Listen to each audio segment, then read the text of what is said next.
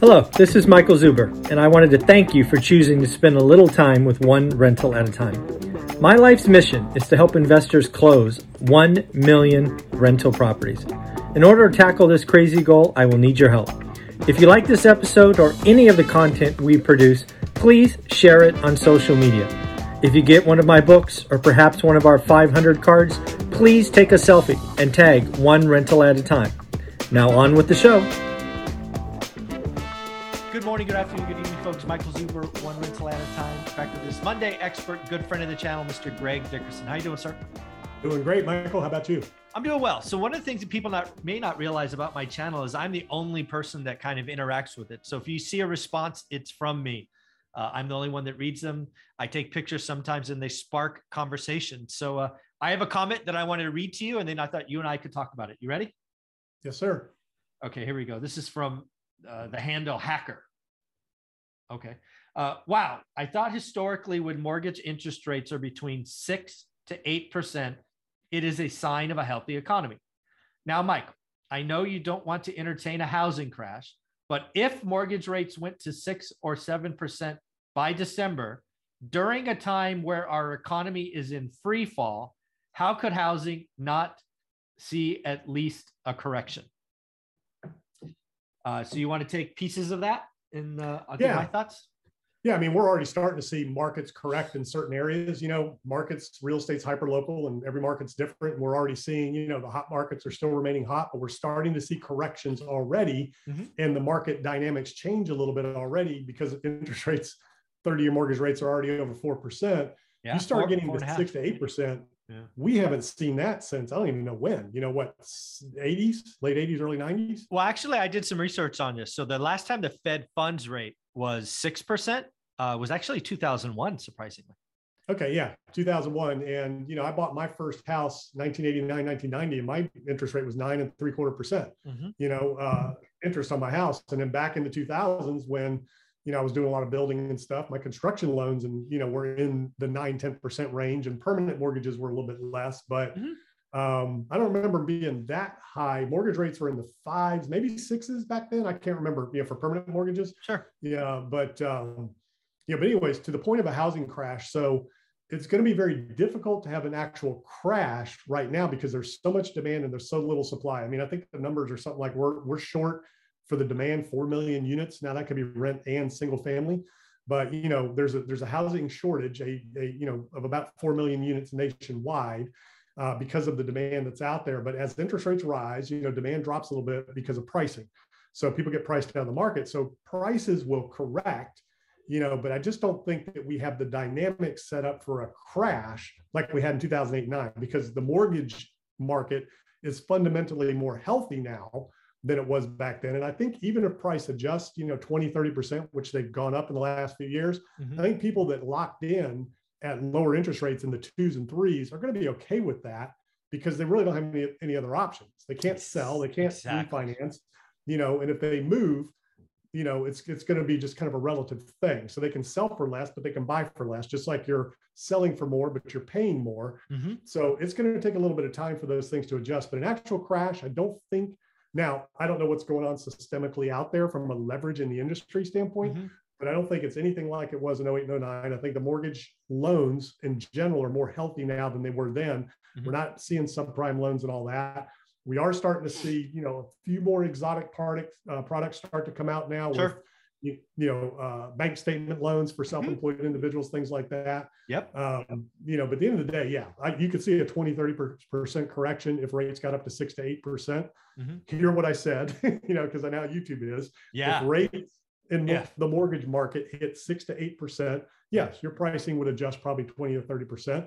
And we may see, you know, at least 10 to 15 or 20, even in the fives. You know, Yeah. if mortgage rates get into the five percent range, you might see that much of a correction, even with the demand, you know, that's out there right now, because it's an affordability thing. It's, uh, it's it is and always has been an affordability. It's a payment thing. So actually, I Yeah, want to. people will argue that investors are buying up houses and all that. And really, at the end of the day, I mean, institutional buyers are only about 2% of the Oh, market. Now, Mini- probably 10 or 15% is single like you, you know, Mhm. individuals that own rental homes, but Yeah. you're not out there competing, you know, and paying over value for these houses like the institutions are and can. Uh, you know, and they're they're only two percent of it, and they're only in certain markets. They're in the Sun Belt markets. Correct. Um, you know where where that's that's going on, but um, the biggest demand right now is coming from the millennials, and they're they're buying on payments, and that's why because it's cheaper to buy than it is to rent with the mm-hmm. rates where they were, but that's changing as rates go up. No, absolutely. So I think there's a couple of things, and, and I have the unfair advantage of thinking, a knowing I was going to bring this up with you, so I thought about it for 48 hours. So there's there's a couple of things to kind of think about here. First and foremost, we're already seeing demand destruction. Uh, I it, it, last Wednesday uh, I interview a, a mortgage guy every Wednesday, and he's telling me that brokers are like, you know, buyers are backing out. We have real estate agents that put property on that used to get 20, now are getting one. We're seeing demand destruction already that does not mean prices fall, at least yet, right? Transactions fall first. And then if it goes on long enough, we could see price destruction. Real estate is not stocks, it is price inelastic, meaning it's sticky. So I want to go back to this comment because when I read this comment, my brain hurts because I see two different paths, but he's merging them together. So let's talk about it. So let's say he's saying 8% in a healthy economy. So again, I don't know that we get to 8%, but let's just say we do. What else is good? Because I look at that and then I look around the rest of the economy. So if we have 8% 30 year mortgage, what does that mean to me? One, inflation is still a problem, right? The, the Fed has gone a little Paul Volcker like, uh, and they're starting to raise rates between meetings on the weekends, just like Paul Volcker did, right? Because if we get to 8% on the 30 year, the Fed funds has got to be six, five and a half, six and we're only at a quarter. So think about what that really means. So that means inflation is still a big problem. That also probably means wage inflation, right? The dreaded wage cycle inflation has rooted and taken hold. That is something the Fed has said out loud that they are afraid of. Because once that happens, watch out. Also, what has happened is consumer behavior has changed. When consumers think inflation is coming, they buy early, right? Because the dollar depreciates over time. So again, if we have 8% 30 year money, it means we have raging inflation problems. So that's the first thing that happens. Then he goes on to talk about if we have an economy that's in free fall. Okay. So that won't happen. That's, those that's where I that's where my brain like has a I don't know, a seizure because yeah, say that one again. It, if the economy goes into free fall, 8% interest rates, but the economy is in the free fall. So again, the reason my brain kind of doesn't translate that is if we have an eight year, 30 year, we have 6% Fed funds rate, but the economy is in free fall. The Fed has proven over and over and over and over and over and over and over again that they will just slash rates. If the economy truly is in free fall, we won't have 80% 30 year money, right? So I, yeah, I, I, don't see. Yeah. yeah those aren't connected. There. Yeah. I don't know that we can get there. Um, and you got to understand who's investing in those, right? So why are rates that high? Because that's investors. So the stock market would have to be way down. Oh, way down, way down. Money's moving from there into you know mortgages, um, you know, and they're and they're in mortgages versus bonds. So yeah, like you said, if the economy was in free fall, so the Fed's going to hike rates to cool the economy, mm-hmm. and then they, so they can reverse rates to heat it up when they need exactly. to. Exactly. And yeah. uh, you know that's what we saw. That's what we've seen over and over and over. But I don't know. I I don't know. I mean, you know, the dynamics are very different than they were in the 70s when we had double digit interest rates and things like that. Mm-hmm. Um, because of you know the the just the demand side of the economy, the consumer driven economy, and the jobs. I mean, there's more jobs than there are people working, mm-hmm. so we mm-hmm. don't have the dynamics that could lead to an economy, you know, that is you know that's having enough issues to have to push it you know towards those types of inflation rates and then if you you know start to get heated up like we are now you just you know you cool it off a little bit and it's just that that constant throttling up and down. Yeah. The problem is the fed has been way too behind the curve on these events. Yeah. 0809 and now in 0809 it wasn't just the fed it was also mm-hmm. the mortgage industry creating those exotic products that tanked yeah. everything. But um, now they're just behind the eight ball and you know to do what they did for the pandemic as long as they did it just makes zero sense. Yeah they, they did it sense. a year too long. They did it at least a year too long uh, inflation is is and has always been a monetary phenomenon too much money chasing too few goods we're we're we're, we're paying for it now we're going to pay for it with interest um, I, I think i think the 30 year owner occupied loan could have a six on it by the summer of next year. I really do. But again, yeah, I mean, we, yeah, we may get there sooner than that. I mean, we're already we're already in the fours. I think you know four and a half, the fives. Before, you know, before the you know the end of the next quarter, probably. Oh, you could see. Yeah, you could you know you could see sixes by the end of the year. Yeah, maybe. Yeah, certainly high fives. Uh, and for me, I think the six because again, we're already seeing demand destruction frankly, the slowdown is happening like I said it would, right? A, a, slowdown does a slowdown does not mean pricing crash. That's what everybody wants. Everybody wants it to be the stock market. The stock market will tank in seconds, right? I think the Fed. Here's one for you. I think the Fed finally raises half a basis point next meeting, which I think is like May 12th or something.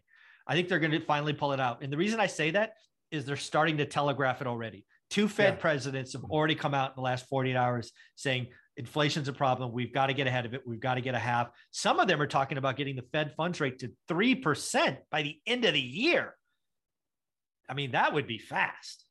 Yeah, well, they're not Powell, and no, uh, that's true. You know, that's very. They can true. talk all they want. You know, Powell is Powell, and yeah. uh, you know, you'll you'll definitely be in the twos by the end of the year. Mm-hmm. Um, you know, I mean, it depends on how out of control it gets, and it's you know, with with China and their issues with the pandemic, and you know, God forbid it happens again here, and you have supply more supply chain issues, you could continue to face more inflation. But you know, from a housing you know crash standpoint, how quick it can happen, it happened quick in 0809. But again, that was a banking failure where there was no liquidity, there was no money, you couldn't get a loan. Yeah, for the most part.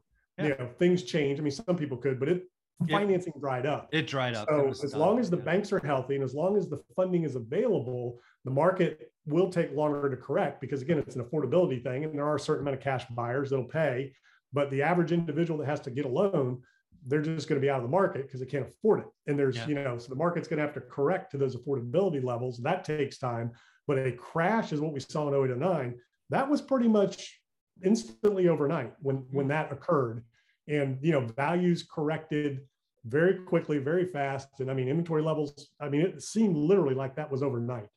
Yeah, my market went down 75% peak to trough. So I was in it watching it every day. And, and again, it was it, so demand. So people need to realize this demand stopped first. Then supply just never stopped coming because of those damn adjustable rate mortgages. Every week, more products showed up. And if demand, and it was years. I mean, no you know, years, yeah. Instant, you know, in my markets, you know, we saw prices dip 50%, even in the best housing market in the country, DC. I think they dipped about 50% from where they were at the peak. Mm-hmm. And it took years for the appraiser to not, ch- you know, to change declining market, you know, to, to appreciating market, you know, because appraisers were putting on their appraisal reports declining market, meaning whatever you're paying today, it's going to be worth less tomorrow. Yeah, I couldn't get a I couldn't get a bank loan that whole time. Bank banks did the whole 10 to 4 loans. I couldn't get a bank loan. Everything yeah, I had to do yeah. was private or hard money. I mean, that's what people forget. They forget that when credit markets tighten in environments that we're in right now with big quantitative easing being stopped, so the Fed's not buying mortgage-backed securities, all that stops. That means credit tightens. That mm-hmm. means lender requirements tighten, and the amount of money they're willing to put out there tightens. Um, you know those types of things. So you know that's kind of the shift that happens is you know when that liquidity drives up it it, it you know uh, eliminates the ability for a lot of people to get loans that could otherwise get loans and then like you said you know watching deals that are falling apart you know that were under contract fall out of contract things like that so you know it, it's starting to happen but there's still markets the sun belt is still they're just going nuts still because there's so much demand yeah and then the last thing you touched on early earlier in this discussion uh, is i don't think many people appreciate the value of 30 year money under 4%, whether it's a two or a three. That is going to freeze buyers and or yeah, buyers and sellers in place. There, there are people today that won't move um, ever, right? Because their mortgage is just so they can't look at a, a move up home and go, I want to pay an extra hundred grand, but my rate goes from 2.75 to six. They're just not going to move, right? They'll they'll get an equity line or a second, put a you know a, a master suite on their house or whatever uh, we're going to have a lot less transactions uh, as rates. Well, it depends, you know, because the the theory behind that is their income should be increasing to afford more house. If they're looking to move up, that means they're making more money, mm-hmm. which is generally the idea. Millennials are making X now. Their income should, you know, go up by 50% to 100% over a certain period of time so they can mm-hmm. buy you know more house mm-hmm. so that equation you know we'll just have to see when it gets there and there will be some people that because that's traditionally how it was right Rates Absolutely. Rates, move up, yep. mm-hmm. your income grows, you move up. Um, when I bought my first house in 1990, again, it, the interest rates were around 10% permanent mortgages. And I got a loan that was a three to one buy down. It was a deal being offered by the developer mm. because the theory was our income should grow as we're in the house. We couldn't qualify at nine and three quarters. Mm. So we had a three to one buy down to where we started at seven and a quarter the first year, mm. or seven and three quarters the first year. Second year it went to eight and three quarters. Third year it went to nine and three quarters. Ah. And the the developer paid the fee to buy the loan down into that three, you know, three to one product. Mm-hmm. And then at the end of that three year period, the nine and three quarters was supposed to be 30 years. Got you it. know, yeah. I mean, that was 1990, you know, yeah. and the house was $125,000 too. 2,600 square foot house, nice corner lot, yeah. four bedrooms, you know, three and a half baths or three full baths, two car garage, quarter acre lot, 125 grand. Wow. The good old days. Yeah. oh man, this has been a lot of fun. Do me a favor and where can people find you? yeah, gregdickerson.com. That's where all of my uh, social media links are YouTube channel, Twitter, podcast, YouTube, uh, gregdickerson.com. Thanks, buddy. Appreciate it.